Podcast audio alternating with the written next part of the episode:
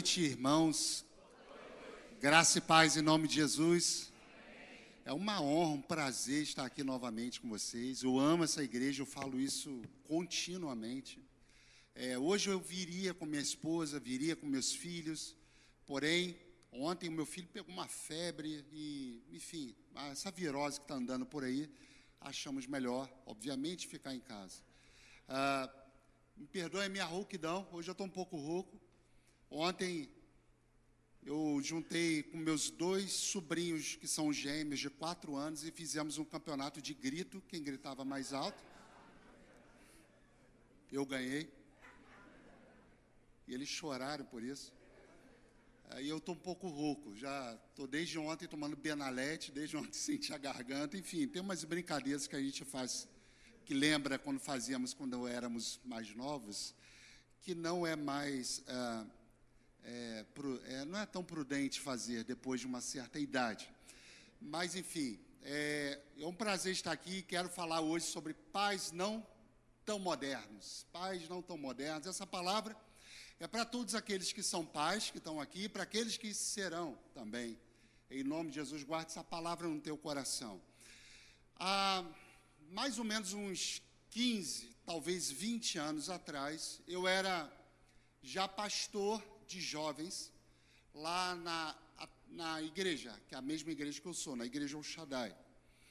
E um pai, naquela época, juntamente com a sua esposa, me procurou e falou assim para mim: Felipe, eu quero te pedir um favor de você conversar com meu filho.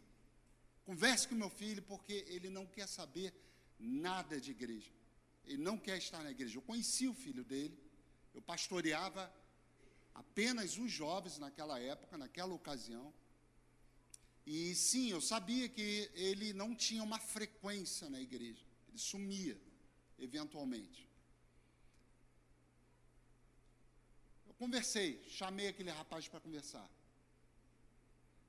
O chamei, chamei, senta aí, vamos conversar. O que está acontecendo, cara? Como eu posso te ajudar? Qual o...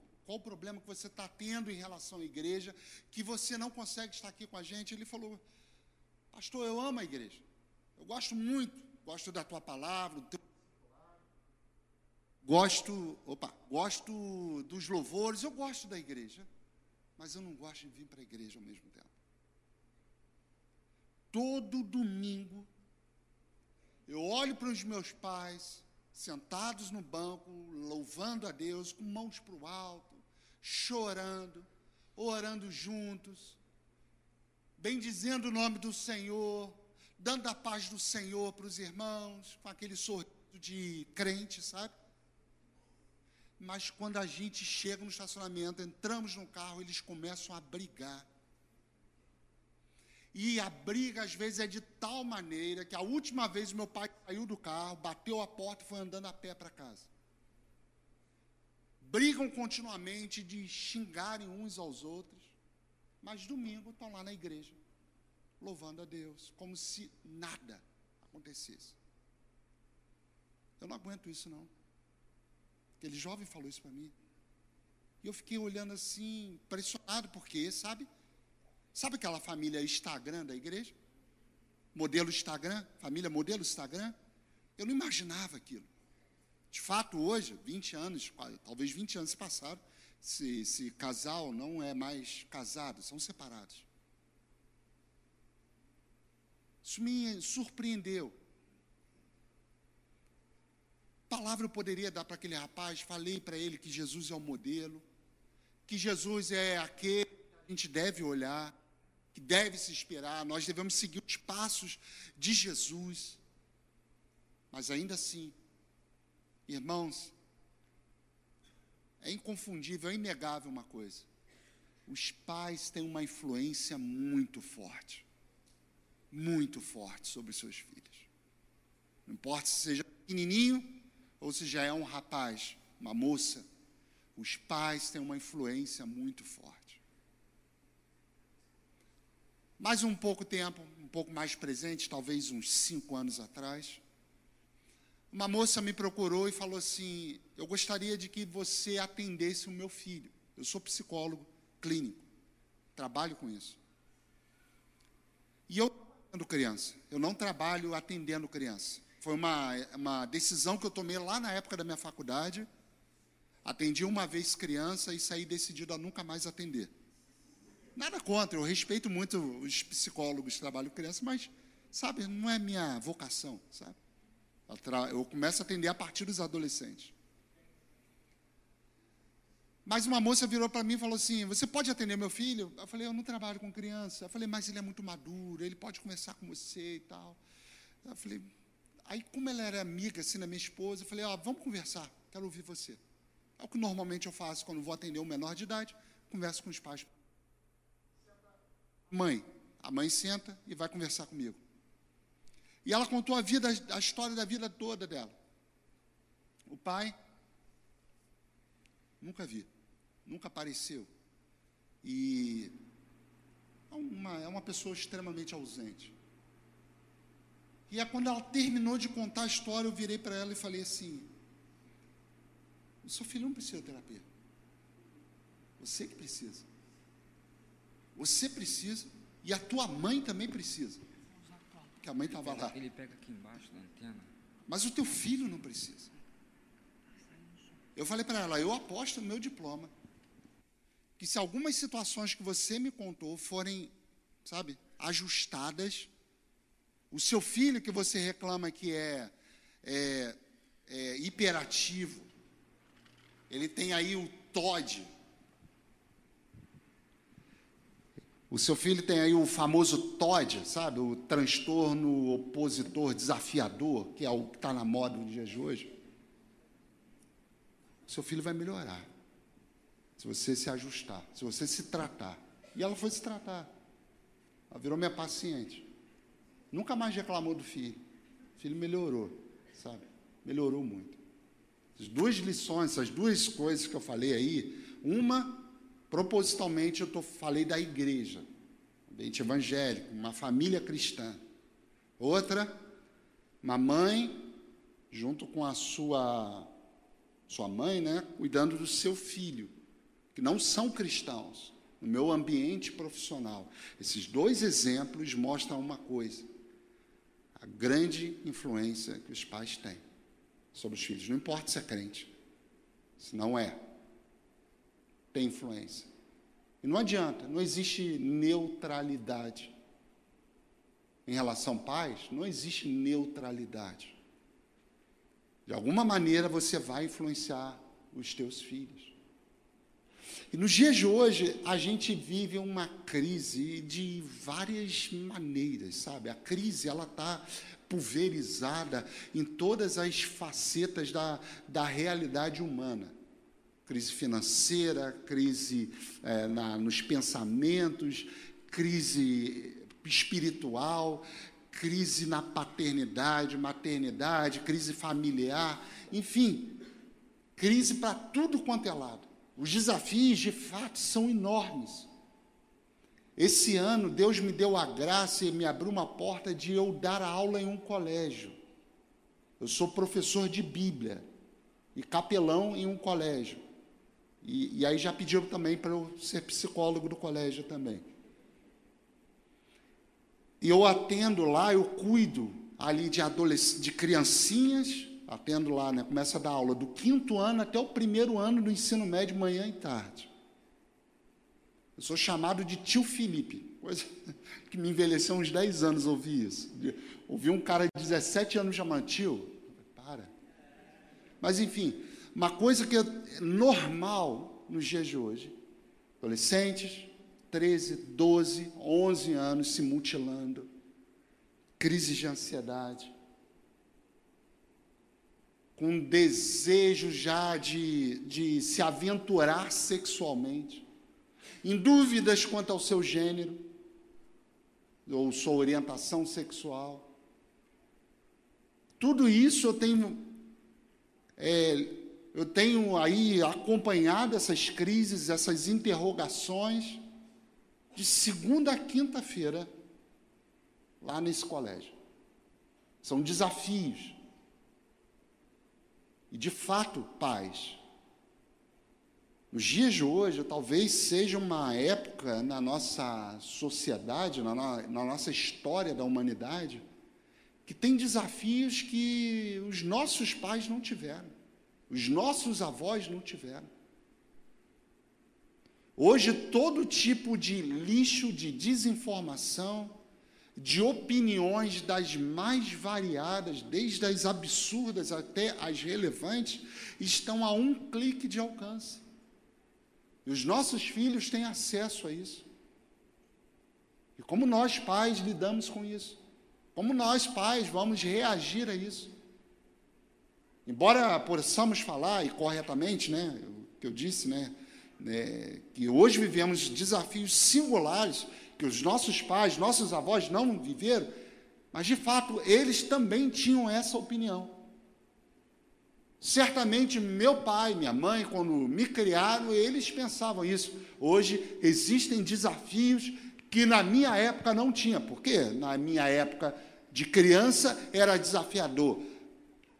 Quem é da minha idade, quarenta anos, regula com minha idade, ele vai lembrar do show da Xuxa.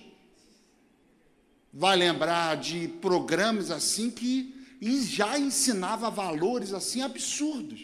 Já trazia princípios completamente antagônicos à fé. E certamente os meus avós tinham essa mesma opinião. Desafiador nos dias de hoje criar os nossos filhos. Eu sei que os meus filhos, quando tiverem filhos, vão falar a mesma coisa também. Se Jesus não voltar antes, espero que volte. A questão é, não importa o desafio, não importa a situação, a solução é sempre a mesma. A solução é sempre a mesma. E, mas antes de falar da solução, deixa eu falar do problema maior. O problema, pais que estão aqui, não é tanto aquilo que o seu filho é exposto, embora, quero deixar algo bem claro, nós como os pais temos que vigiar aquilo que os nossos filhos estão vendo, de fato temos. Eu faço isso, eu oriento isso, mas o maior problema, disparado, é a ausência paterna, a ausência materna, a ausência dos pais, a terceirização que os pais fazem em relação à formação dos seus filhos. Quando eu digo aí a formação, não é escolar, é a formação do caráter dos seus filhos. Os pais, nos dias de hoje, cada vez mais estão terceirizando esse trabalho, confiando na formação espiritual, na formação do caráter dos seus filhos, ao pastor da igreja, ao líder de jovens da igreja, ao discipulador, ao professor, ao, ao amigo, irmão mais velho, seja lá quem for. E os pais talvez não se sintam capacitados para isso, os pais talvez não se sintam... É, intelectualmente ou espiritualmente incapacitados para tal desafio, mas a questão é a seguinte, na Bíblia só existe um responsável para isso, para a formação do seu filho, formação no caráter do seu filho, são os pais. Pastor ajuda? Ajuda. Discipulador ajuda? Ajuda. Professor ajuda? De fato ajuda, mas no máximo isso, ajuda, no máximo. A formação é com os pais mesmo. Não tem jeito. Não adianta terceirizar. A maior influência vai ser, virá dos pais. É indiscutível isso. E cada vez mais, talvez os pais estejam assim, por se verem ocupados demais no seu trabalho. Não tem tempo, por exemplo, para dar atenção aos seus filhos. Talvez os pais estejam ocupados demais no seu entretenimento. Não tem tempo para investir na formação dos seus filhos. Talvez os pais estejam ocupados demais numa rede social ou num joguinho de futebol do sábado de manhã. E não tem tempo para passar tempo com seus filhos. Talvez porque os pais acham, eu não consigo conversar bem com meu filho adolescente. Não acredito nisso. Eu recebi uma vez um adolescente lá no meu consultório, e a mãe falou, eu não consigo conversar com ele. E eu fui conversar com ele. Uma hora e meia de conversa. Uma resenha boa, o garoto conversa bem. Conversamos de tudo, falamos de tudo, e até hoje eu atendo ele. Bate um papo, que é uma beleza, mas os pais não conseguem conversar. Eu consigo. Está acontecendo, mas o pai consegue conversar com todo mundo. E até com, se bobear, até com a, o amigo do filho. Mas com o filho não consegue. Não tem papo. Não desenrola. Cada vez mais, é, é de fato, o maior problema dos dias de hoje. Não é as ofertas que esse mundo nos oferece, mas é a ausência daqueles que deveriam estar presentes. Pais, preste atenção. Vocês podem estar muito preocupados em trabalharem muito para poder prover o melhor para os seus filhos. Legal. Bom. Mas lembre-se, presente não substitui presença. Nunca substituirá. Presentes não substituem diálogos, atenção. Nada de... E são coisas que são insubstituíveis. Você lembra quando eu falei, pais, que eu, nossos, os pais de hoje, os pais da geração anterior e até da anterior, todos eles tiveram seus desafios, mas do ponto de vista bíblico, não importa o desafio, a solução sempre foi uma. E é sobre essa solução que eu quero falar com vocês. Pais não tão modernos. Nós temos um chamado, assim, para esse lugar mesmo, de a gente não se amoldar ao espírito dessa época, não nos amoldarmos à, à maneira de pensar, não nos amoldarmos à, à nossa sociedade, a como esse mundo pensa. A gente não faz parte desse lugar. Você pode se gabar e falar, eu não sou, eu, eu, eu gosto de umas modernidades, eu também gosto. Eu gosto, eu gosto de um iPhone, gente.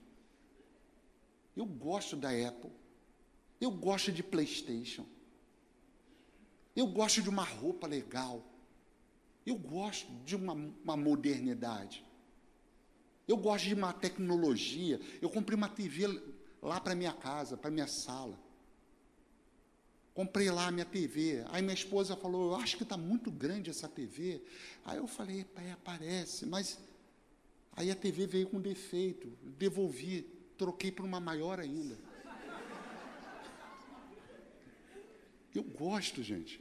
Aí eu falo para a T V, Alexa. Eu gosto, gente. Eu gosto da Alexa, eu gosto da Siri. Sabe, mas não é essa modernidade aqui que está sendo colocada aqui como um problema. É o, é o, sabe, é o Zeitgeist, é o espírito dessa época.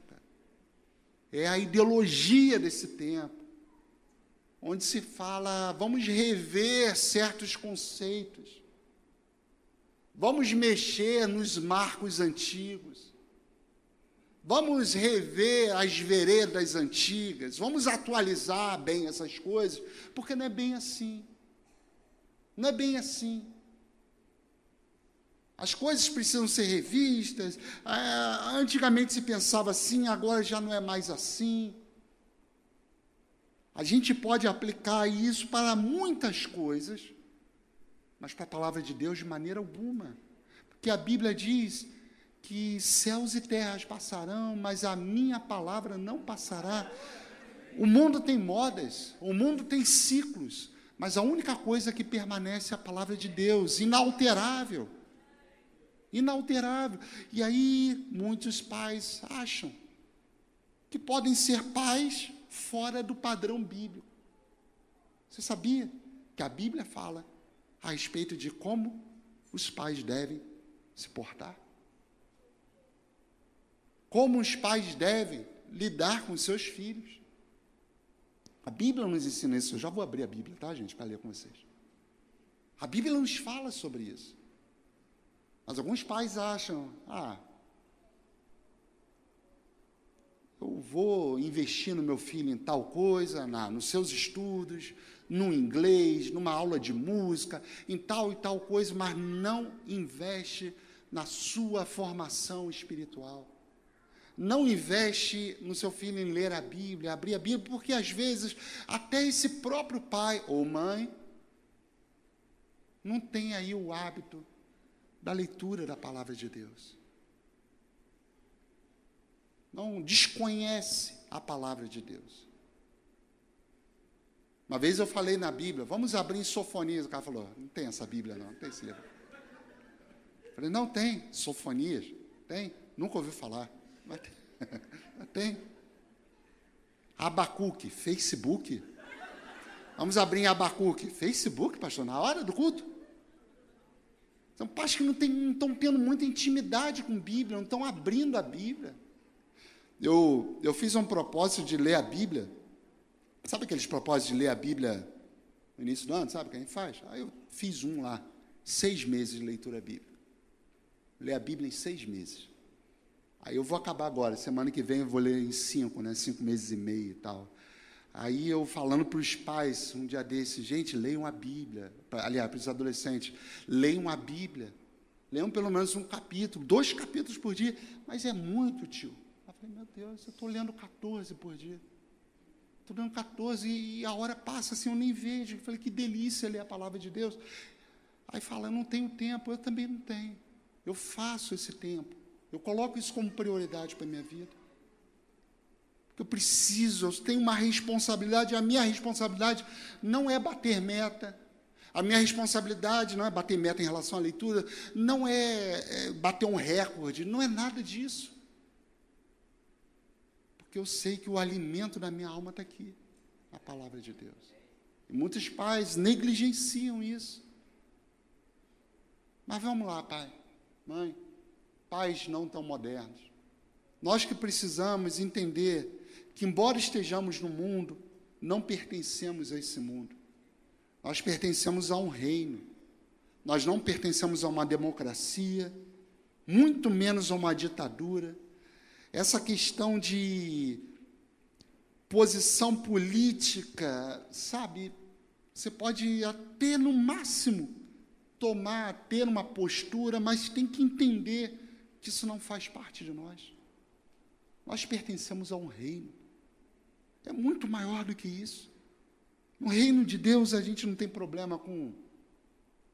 Muitos problemas políticos a gente tem. Não tem esse problema no reino de Deus. E muitas vezes a gente gasta tanta energia com questões dessa terra, mas nem um pouquinho naquilo que diz respeito ao reino de Deus. Vamos ver o que a palavra de Deus nos ensina para os pais. Deuteronômio, capítulo seis.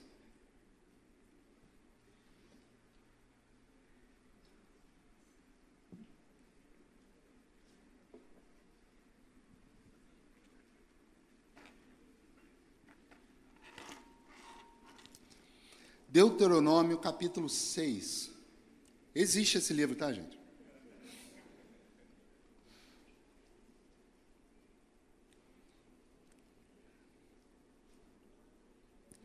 Capítulo seis, vamos ler a partir do versículo quatro.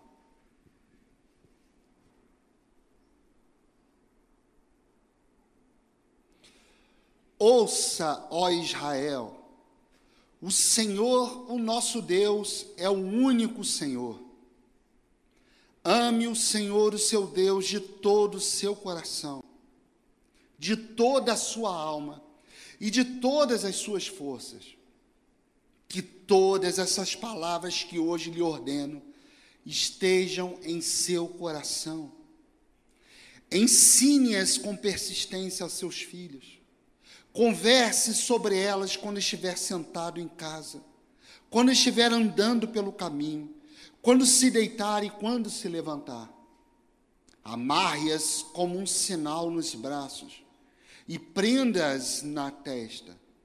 Escreva-as no batente das portas da sua casa e em seus portões. Só até aí.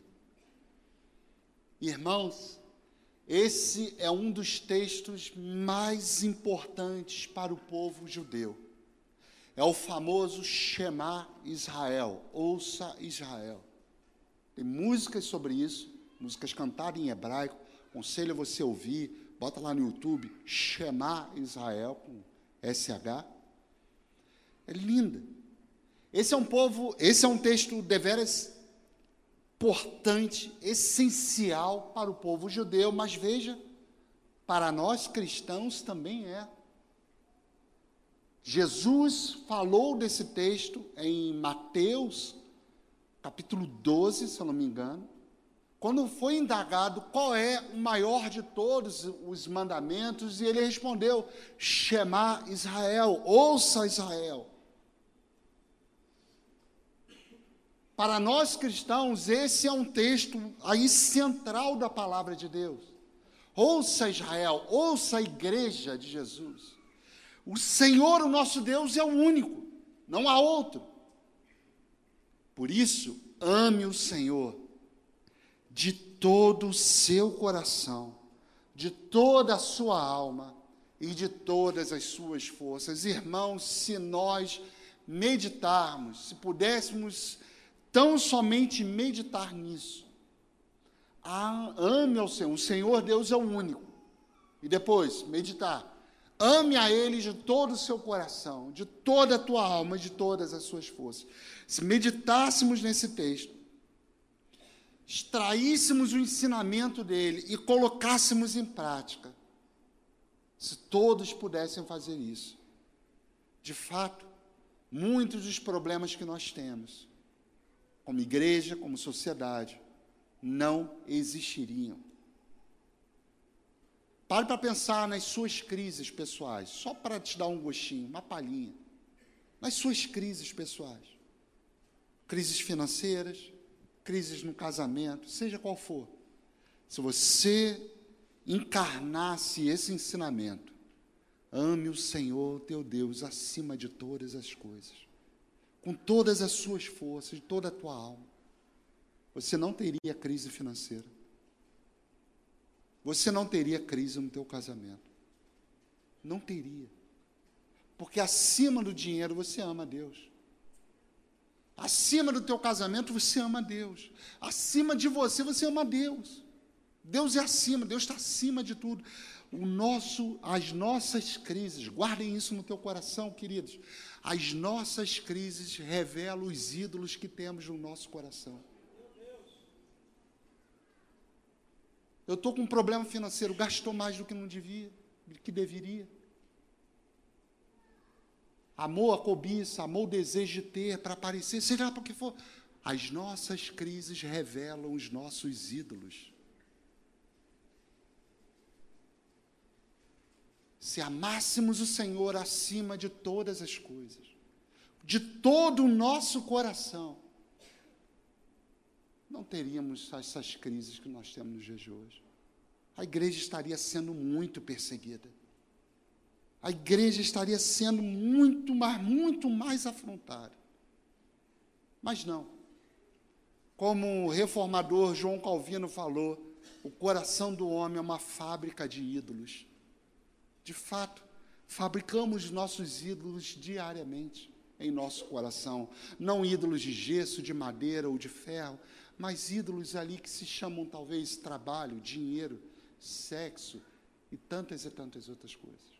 E mergulhamos em crises, porque os ídolos, é isso que eles fazem para nós, nos trazem crises. E o Senhor está aqui a ponto de levar o seu povo para a terra prometida. E ele fez questão, no livro de Deuteronômio, trazer à memória aquela nova geração que estaria entrando, trazer à memória ao povo a respeito de Deus, a respeito da palavra, da presença de Deus, dos milagres, dos mandamentos, da lei, né? E de todas as coisas. E falou isso com precisão. Ame a Deus.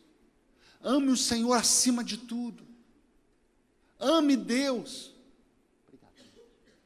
Ame o Senhor acima de todas as coisas, antes de vocês entrarem, antes de vocês guerrearem, antes de vocês tomarem posse da terra. Guardem essas coisas no coração de vocês, para que vocês não pequem, para que vocês não caiam, para que vocês não se distanciem do Senhor. Deus chamou o povo dele para uma responsabilidade pessoal, uma responsabilidade de guardarem a lei, guardarem o conhecimento do santo, guardar e amarem a Deus acima de todas as coisas, mas também chamou o seu povo para uma responsabilidade familiar, uma responsabilidade para com a próxima geração. Ensine todas essas palavras para os seus filhos. Lembre-se, gente, conselho de Getro, lá em, Moisés, em Êxodo, conselho de Getro a Moisés, lá em Êxodo. Quando Getro fala, o seu sogro fala, levante homens para te ajudar a governar esse povo todo. Moisés assim fez. E isso continuou. Israel, desde então, passou a ter líderes na nação. Mas isso aqui, ele falou, pais, ensine essa palavra para os filhos de vocês. Pais que estão aqui, muitas vezes abraçamos o espírito da modernidade e deixamos que outras pessoas ensinem para os nossos filhos, por meio da internet, dos canais de YouTube. Tantas pessoas que vão ensinar coisas, às vezes relevantes, às vezes são absurdas. Eu não vou citar nomes aqui, mas tem pessoas, tem youtubers que têm uma influência tão grande sobre os adolescentes que o carinha aparece com cabelo roxo, daqui a pouco você está vendo um monte de adolescente de cabelo roxo. É o jogador de futebol que influencia os nossos filhos de uma maneira e os pais estão como espectadores assistindo isso, como se fosse normal. É a dancinha do TikTok que é ensinada pelo TikToker. E isso influencia os adolescentes de uma maneira que você... E onde está você, pai? Onde está você, mãe? Você está abraçado ao espírito da modernidade, a esse Zeitgeist, de tal maneira que você está permitindo que o seu filho seja ensinado, seja doutrinado pelo espírito dessa época. A gente tem uma implicância com essa palavra doutrinado. Mas doutrinado vem de doutrina, e nós, pais, temos que ensinar a boa doutrina da palavra de Deus. Temos que doutrinar nossos filhos de acordo com a palavra de Deus. Doutrina, doutrina é bênção. Mas deixamos pessoas que nada têm para nos oferecer e para oferecer a ninguém, mas deixamos essas pessoas doutrinarem nossos filhos, porque pensamos, ah, ele está lá, está quietinho, eu estou aqui na minha, posso ver meu jornal, posso namorar a esposa, eu posso um marido, enfim, posso ter tempo para minha rede social, e está lá o teu filho, consumindo, consumindo e consumindo. E o que, que a Bíblia diz? Pais, ensinem com perseverança, com persistência, versículo sete, aos seus filhos. Perceba a sabedoria de Deus quando ele fala isso. Ensine com persistência, com perseverança, sem cessar. Sabe por que ele falou isso? Porque é difícil mesmo.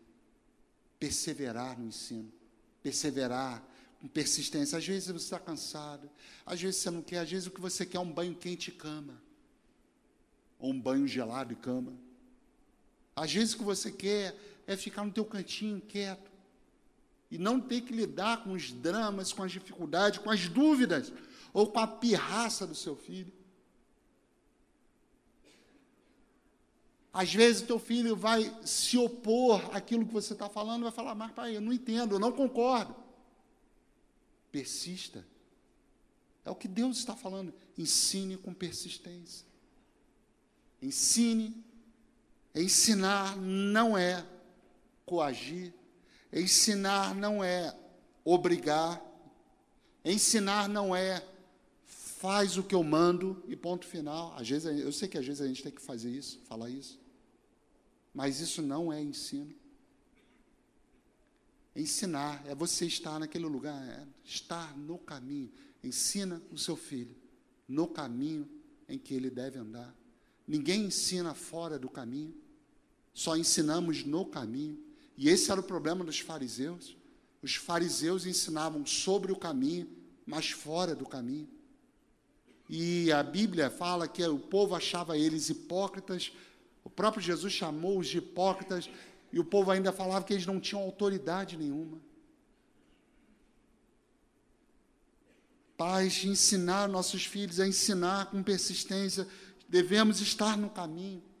Em que momento a gente deve ensinar? O que, que a Bíblia aqui fala? Versículo oito.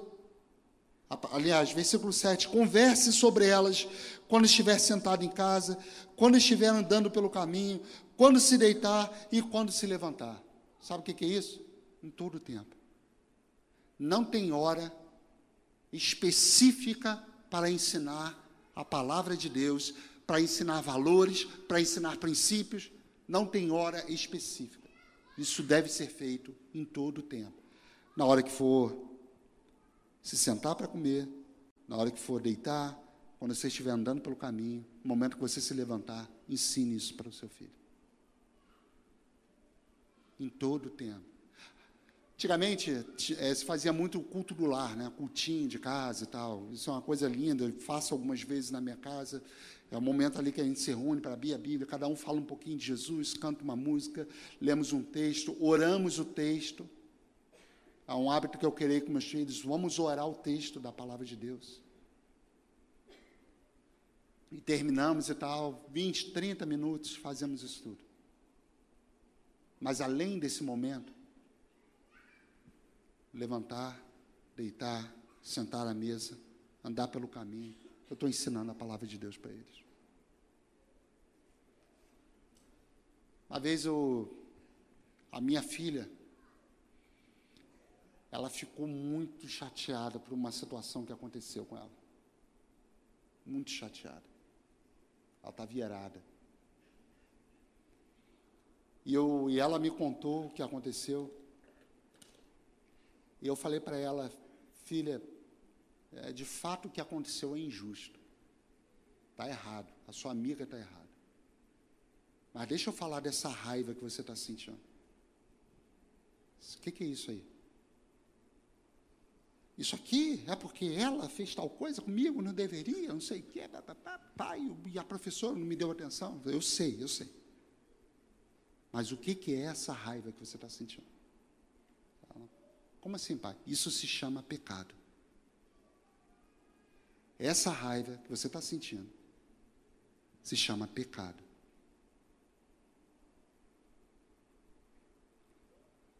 Aí ela parou, ficou pensando. É mesmo, pai? É. Vamos orar sobre isso? Eu não estou falando que você está errada, que você foi injustiçada. Isso a gente resolve, mas essa raiva aí é pecado. Vamos orar sobre isso? Orei com ela. Parou. Ela entendeu isso. A palavra.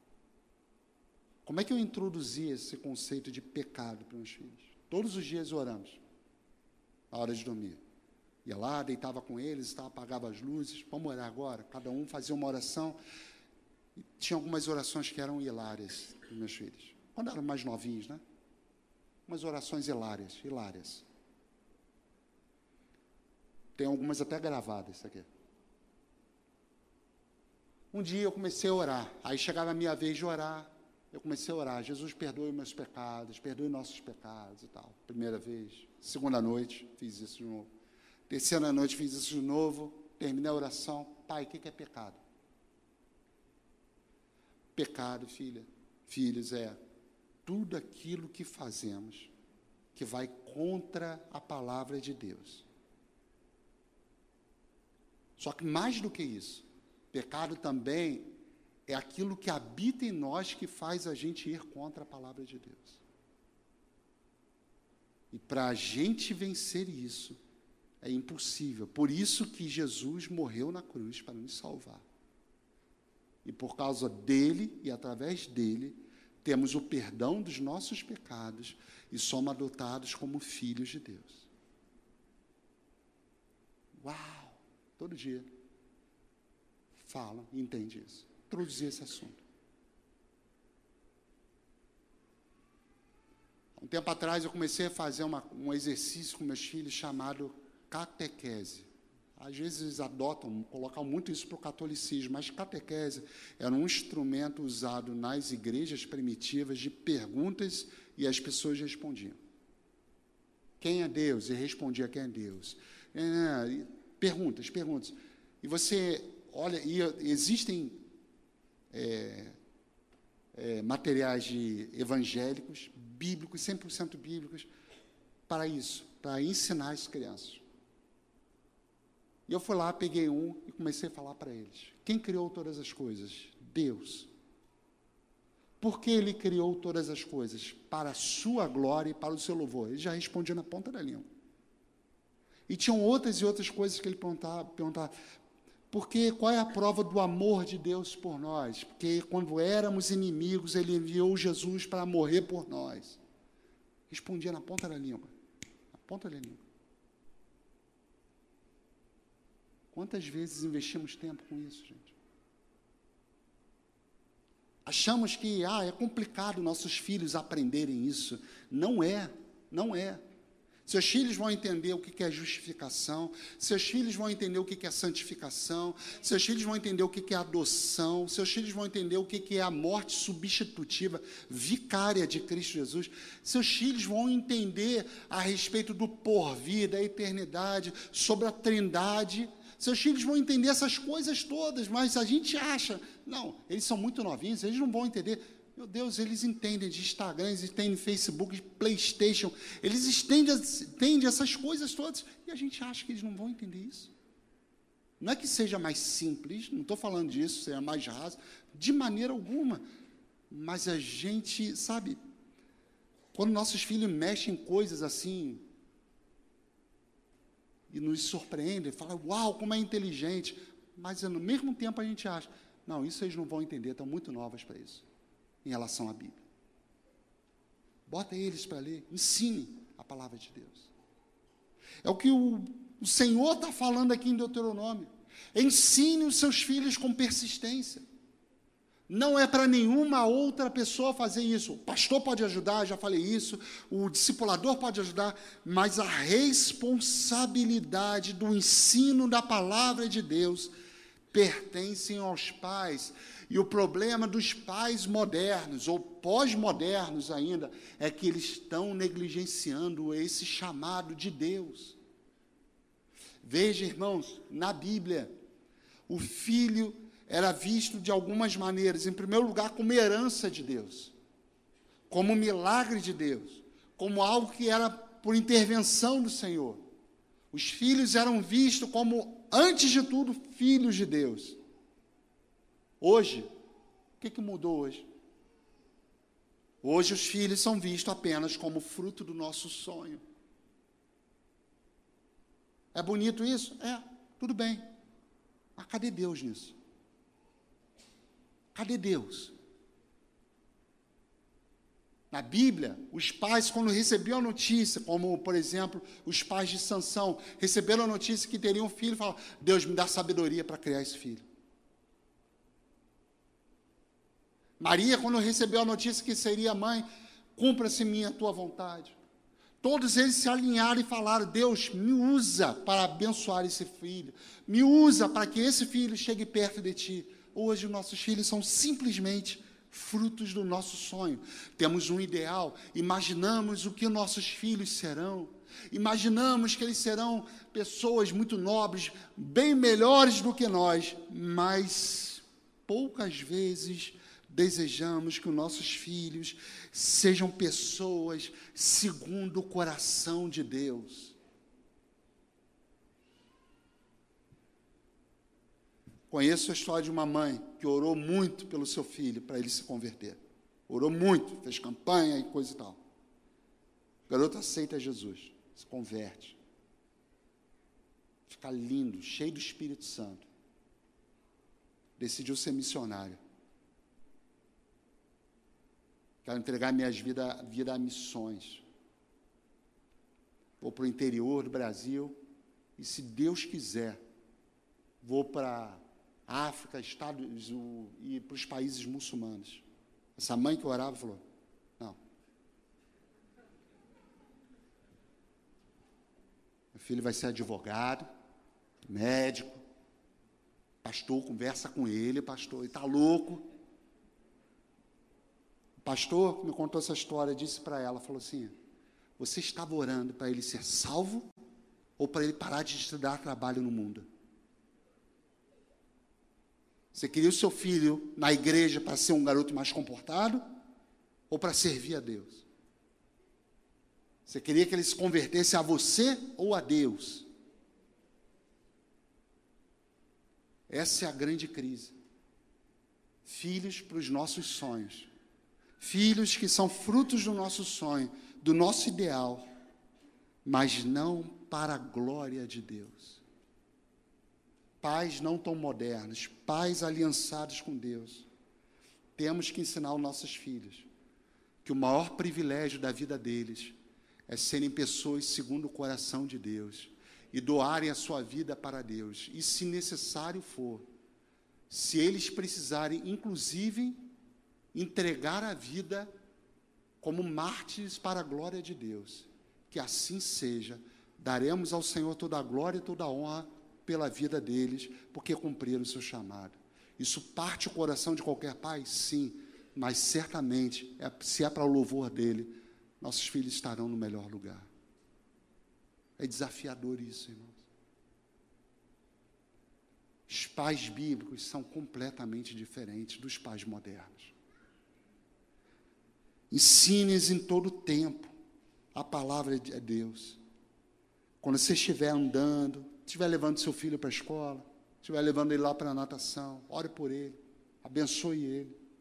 Estiver levando na hora de deitar, na hora de se levantar. Mas aí, no versículo oito, Deus só ainda fala assim, pega essa palavra de Deus e amarre ela na tua mão, como um sinal nos teus braços. E amarre também na tua testa. Foi daí que o judeu tirou aquela tradição, sempre eu esqueço o nome, né? Que ele amarra a Torá na, na mão e também aqui, na, na testa. E segue assim, uma caixinha agarrada na testa, os ortodoxos, né? E ali dentro tem um rolo que tem a escrita a palavra de Deus. E aqui no braço também, mesma coisa. O que, que Deus estava falando aqui, exatamente? Era uma cultura, era uma sociedade que o trabalho todo era manual. Então, quando Deus falou, amarre essa palavra como um sinal nos teus braços, e também prenda na tua testa, é que a maneira de você trabalhar e a maneira de você pensar seja bíblica, seja de acordo com a palavra de Deus. Notou alguma semelhança com esse texto lá em Apocalipse? Que a marca da besta seria um sinal na mão e na testa, exatamente em oposição a isso aqui. O que, que é essa marca da besta? Em Apocalipse fala, eu defendo isso, que a maneira de pensar e a maneira de trabalhar seria antibíblica, contrária à palavra de Deus. Assim, olha o que Apocalipse está nos ensinando ali. Se você defender valores cristãos, você perde o emprego. Se você pensar biblicamente, você pode ser cancelado. Se você fizer e trabalhar e agir de maneira bíblica, defendendo, você pode perder patrocínios, pode ser excluído das redes sociais. Mas se você pensar de acordo com o mundo, que é antibíblico, você ganha um aplauso, você é enaltecido. Apocalipse está nos ensinando isso. Parece com hoje, né? Parece com os dias de hoje. Trabalhar e pensar de acordo com a Bíblia é anticultural. Vai completamente contra a cultura. E é isso que Deus está nos faz, chamando. Cristianismo não é cultural. Cristianismo é supracultural. E, queridos, nós não temos que estar preocupados em sermos aceitos. Não temos que estar preocupados de pensar, ah, meu filho vai ser diferente. Eu falei isso um dia desse. Ser chamado de diferente é um elogio em uma sociedade doente. Qual o problema de ser visto diferente? Não é bom? E às vezes nos preocupamos com isso. Entrega para Deus, saiba que é de Deus que vem todas as coisas, é de Deus vem tudo aquilo que a gente precisa.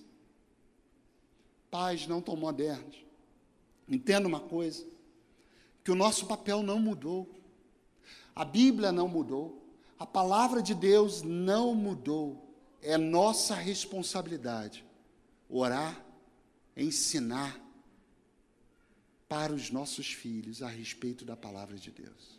É o nosso papel. Ensine com persistência. Ah, ele não quer me dar meu ouvido. Persista, persevera. Vai no amor, vai no carinho. Leia a Bíblia, ore. Ele pode até falar, se você ler a Bíblia, eu vou sair daqui de casa. Se quiser me doutrinar, eu vou sair daí de casa. Ele não tem como impedir que você ore por ele. Ele não tem como impedir que você abençoe ele. Ele não tem como impedir isso. Ele pode impedir você de trazê-lo à igreja, ele pode impedir você de outras coisas, mas ele não tem como impedir você de orar, ele não tem como impedir você de abençoá-lo, de você profetizar salvação, de você profetizar que ele será o bom perfume, vai exalar o bom perfume de Cristo nessa geração. Ele não tem como impedir. Os nossos filhos sempre são e sempre serão impactados pelo bom perfume de Cristo que é exalado pelos pais.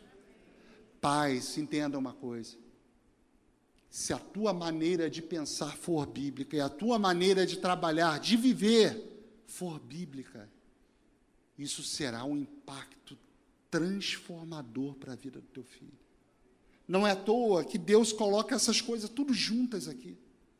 E ainda ele falar que na tua casa, a tua casa, ele fala aqui de colocar nos batentes, no portão, a tua casa, ela deve ser bíblica também. Não uma casa disfuncional. Sabe aquela casa disfuncional? Homem grita, mulher grita. Uma coisa completamente disfuncional, onde o marido se abstém da responsabilidade e a mulher, às vezes, pega a responsabilidade do marido e vice-versa. Casas disfuncionais, onde quem manda na casa é a sogra ou o sogro, que o pet é chamado de filho e o filho não é chamado de filho. Pelo amor de Deus. Gente, eu tenho um cachorro, gente, eu gosto de cachorro, sabe? Eu tenho dois filhos só. Casas disfuncionais, e Deus está falando aqui, ó, que a sua casa seja bíblica, completamente bíblica. Homens segundo o coração de Deus, mulheres segundo o coração de Deus, pais segundo o coração de Deus, filhos segundo o coração de Deus.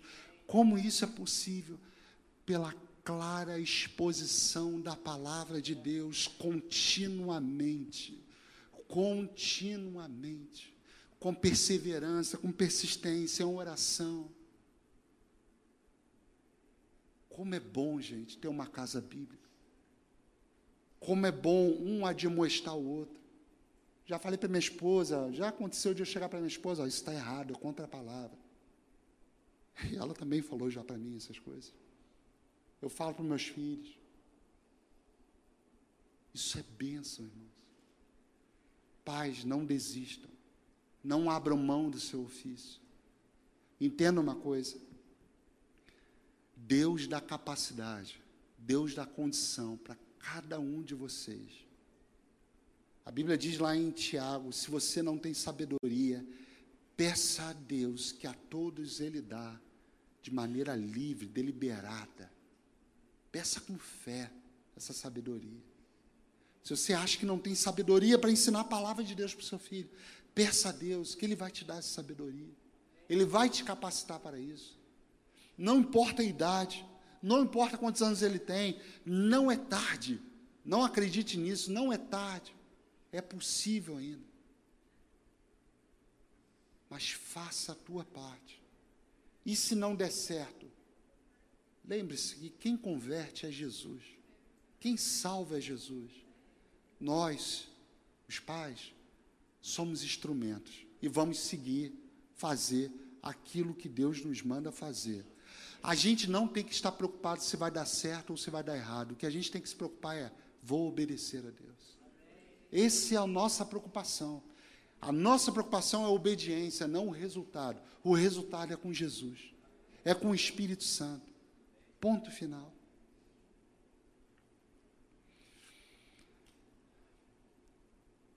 Algumas é, palavras aqui de encorajamento para todos os pais aqui. De aplicação e encorajamento. Ore continuamente com os seus filhos e por seus filhos. Chame eles para orarem com você e ore por eles também. Faça isso continuamente. Isso é bom, isso traz vínculo. É legal, às vezes é, é importante ouvir, o teu filho ouvir você falar, Deus me perdoa pelos meus pecados. Seu filho vai olhar e vai falar, ai, meu pai não é perfeito, minha mãe não é perfeita, mas ele ama Jesus acima de tudo. Ele serve um Deus perfeito. Ore com o seu filho e ore por seu filho todo dia. Leia a palavra de Deus, ensine a palavra de Deus com o seu filho. Use aí de instrumentos, invista em livros. Compre Bíblia para ele. Dê um jeito, irmãos, se o teu filho é menor, dê um jeito de diminuir o tempo no celular dele. Dê a ele livros para ele ler, dê a ele a Bíblia para ele ler. Dê-lhe bons livros cristãos para ele ler, O Peregrino, as Crônicas de Nárnia, até mesmo, meus irmãos, O Senhor dos Anéis, O Hobbit. Bons livros cristãos que vão ensinar princípios cristãos para os nossos filhos. Invista, invista, faça isso.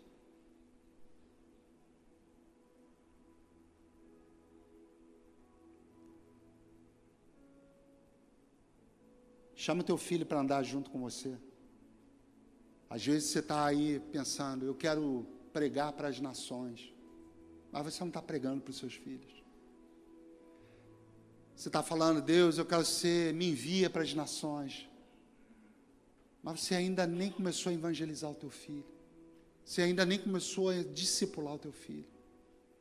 Talvez você queira ter uma célula, um grupo discipulado, mas você ainda não discipula o seu filho, você está terceirizando isso, não faça isso.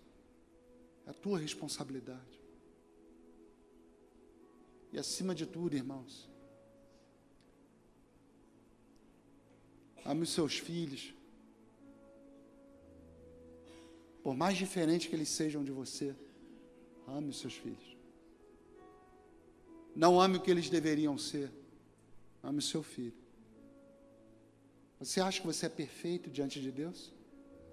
Mas Deus te ama a si mesmo. Você acha que você é especial, diferentão, mais raro do que o puro ouro de Ofir, e por isso que Deus te ama? De maneira alguma. Um dia desse eu estava conversando com um amigo, um irmão, né? Uma, uma, um aconselhamento. Ele estava reclamando da vida, reclamando, reclamando. E quando ele parou de reclamar, eu virei para ele e falei, cara, você devia estar no inferno. Eu só falei isso para ele. Você devia estar no inferno. Ele arregalou o olhão para mim, que isso? Eu falei, ué, você acha que você é merecedor de alguma coisa? Esse era o nosso lugar, essa era a nossa, nosso carimbo no passaporte, direto para o inferno, inimigo de Deus. Deus nos salvou. Deus nos resgatou. Teve um autor que escreveu que a terra, a terra, é o mais próximo dos céus que o ímpio vai experimentar. E o mais próximo do inferno que os crentes vão experimentar. E quando eu virei para essa pessoa que só reclamava, eu falei, cara, você devia estar no inferno. Ele parou para pensar, depois que eu expliquei para ele, eu falei, é verdade.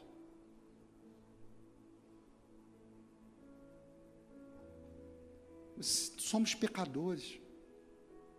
Éramos por natureza inimigos de Deus, mas Deus mudou tudo. Deus mudou a nossa realidade. Você já é perfeito de maneira alguma, eu também não sou. A Bíblia me chama de santo, nos chama de santo e santificado. Posição e posicionamento. É o que a Bíblia nos chama. Seu filho também não é perfeito. O meu não é. Os meus não, não são. Meus dois filhos não são. Nós temos que amá-los a si mesmo. A si mesmo.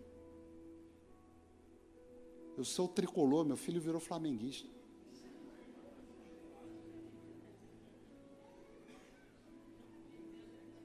Fui ver o Fla-Flu com ele. ele. Ele vibrando os gols, cara. Que falta de respeito. Amo assim mesmo. Só não faço uma coisa, dar camisa para ele. Isso eu não faço. Eu me, me recuso. Me recuso. Ama a si mesmo. Eles não vão seguir, talvez não sigam a tua profissão. Talvez eles não sigam o seu time de futebol. Talvez eles não sejam muito parecidos aí com, com, sabe, com alguns gostos que você tem. Mas uma coisa eles têm que seguir, é os caminhos de Jesus junto com você. Esse é o mais importante. E esse lugar ele vai seguir, porque ele, ó, sentiu o bom perfume de Cristo sendo exalado em você. E ele vai querer isso para ele. Faça isso, não desista. E a última coisa que eu falo para vocês como aplicação é o conselho que Paulo deu: fortaleçam-se no Senhor e na força do seu poder. Busquem a ajuda do alto. Busquem o socorro, o poder do Espírito Santo. Para que vocês possam ser, como Paulo falou ali pra, pros, em Segunda Coríntios, capítulo sete, que vocês possam ser cartas vivas de Deus. Que vocês possam ser testemunhos de Deus, de Jesus. Vocês têm autoridade espiritual. Para que quando vocês falarem, seus filhos entendam, isso é palavra de Deus. Orem, peça a Deus esse poder. E para isso, irmãos, não somente ore por isso, mas afastem-se do pecado. Pais, não sejam tão modernos de aceitar a pornografia, de aceitar certos pecados que são chamados de normais nos dias de hoje. Não aceitem. Fortaleçam-se no Senhor e na força do seu poder.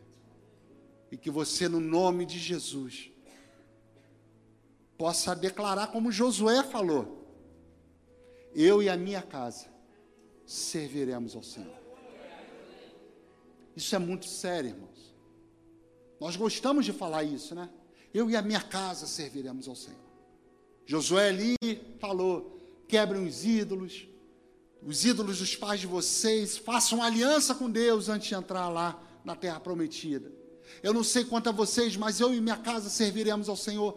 Todos aqueles pais que ouviram isso, reagiram igual vocês. Amém, nós também. Mas, irmãos, o livro de Juízes começa com uma triste notícia: que aquela geração que entrou na terra prometida toda havia morrido. E uma nova geração se levantou.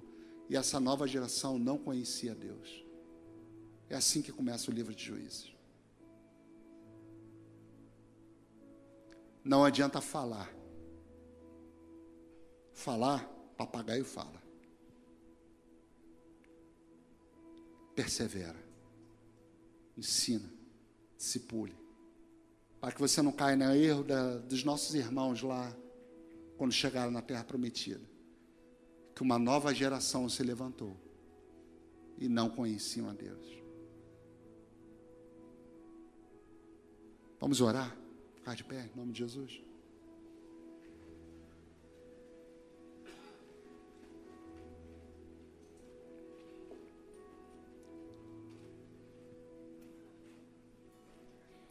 Quero orar pelos pais que aqui estão.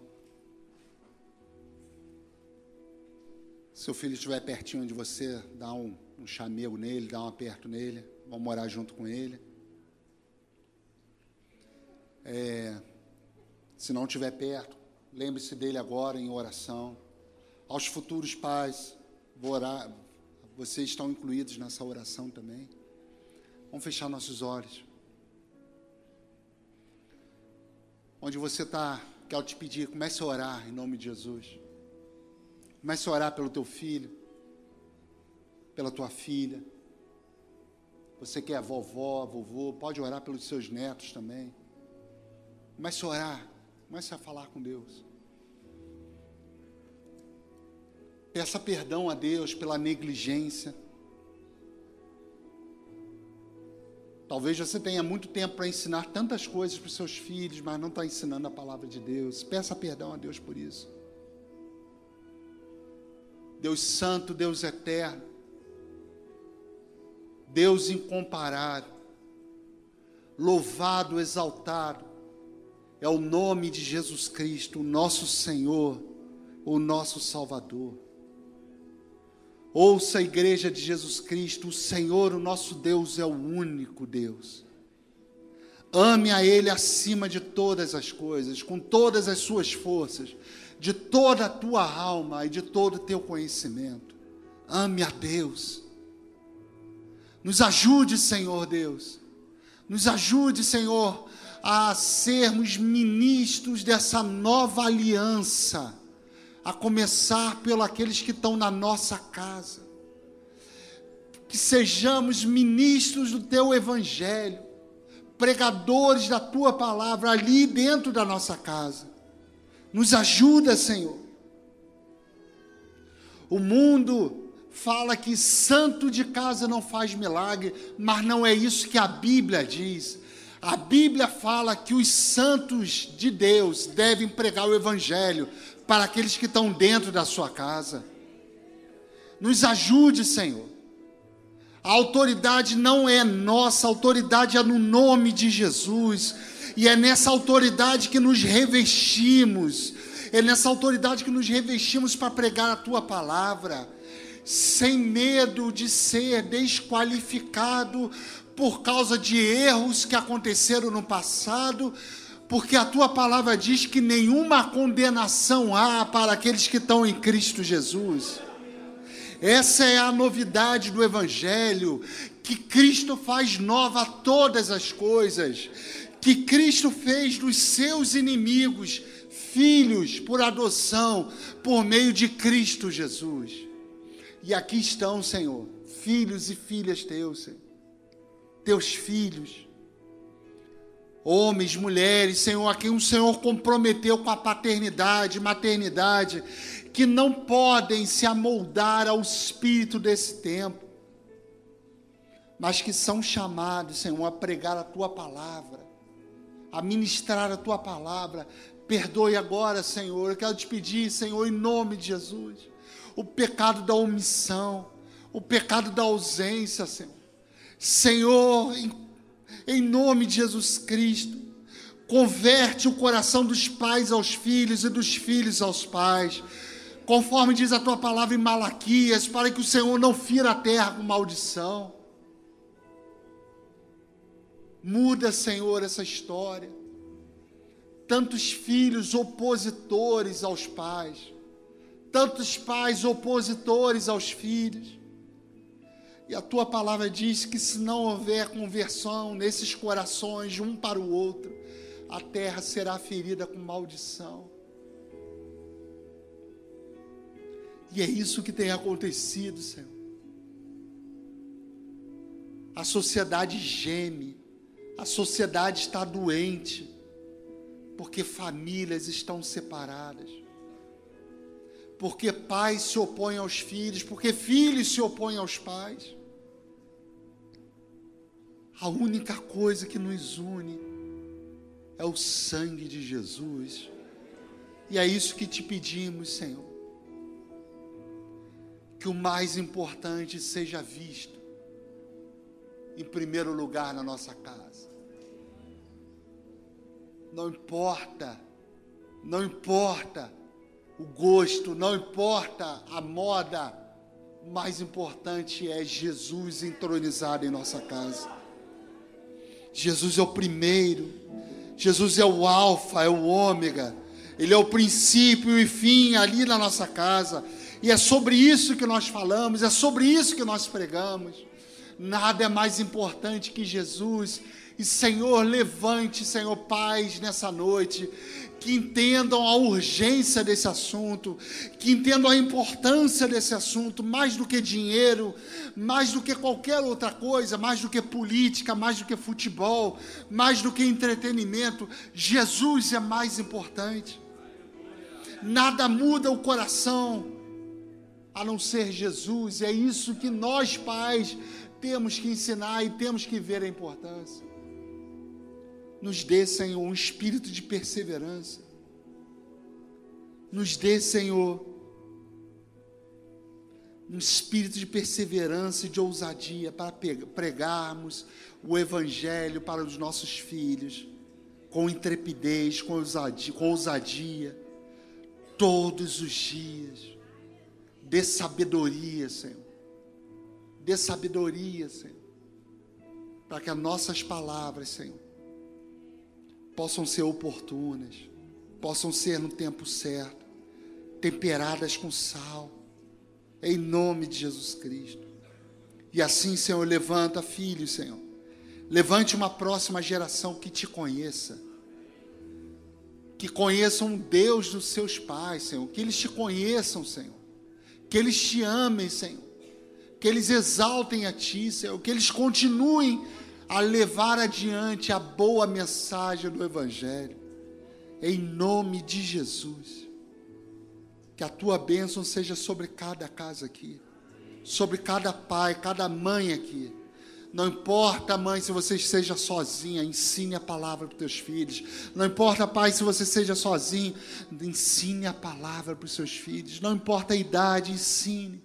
E tira, Senhor, das nossas casas todo espírito de rebeldia, de divisão, em nome de Jesus Cristo.